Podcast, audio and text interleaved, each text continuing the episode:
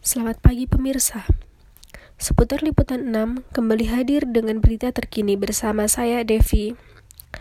Calon wali kota Tangerang Selatan, Muhammad yang disandingkan dengan Rahayu Saraswati, resmi mengundurkan dirinya dari jabatan Sekretaris Daerah atau Sekda Tangerang Selatan pada Rabu 5 Agustus 2020. Dia mengaku Pilihan pensiun dini yang diambilnya itu sebagai langkah serius mencalonkan untuk maju dalam Pilkada Tangerang Selatan. Apalagi dukung dukungan kuat sejumlah partai besar juga telah dikantongi.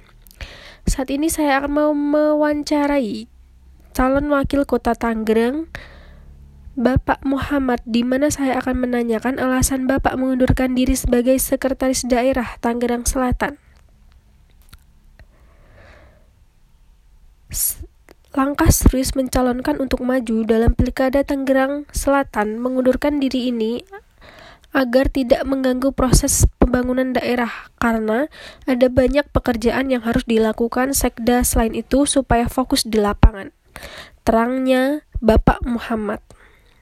Dalam pengunduran dirinya menjadi ASN pejabat Sekda Tangerang Selatan, Muhammad juga meng mengembalikan seluruh aset kendaraan dinas miliknya berupa empat mobil mewah dan satu sepeda motor di antaranya.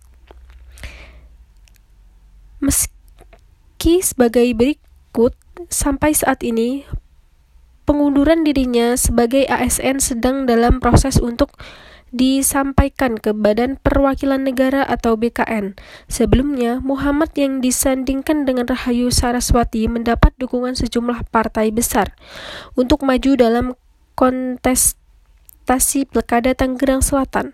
Partai-partai besar yakni PDI, Gerindra, Hanur, Haru, Hanura, dan Nasdem. Sekian, terima kasih pemirsa. Sekian berita seputar liputan 6. Selamat pagi dan sampai jumpa.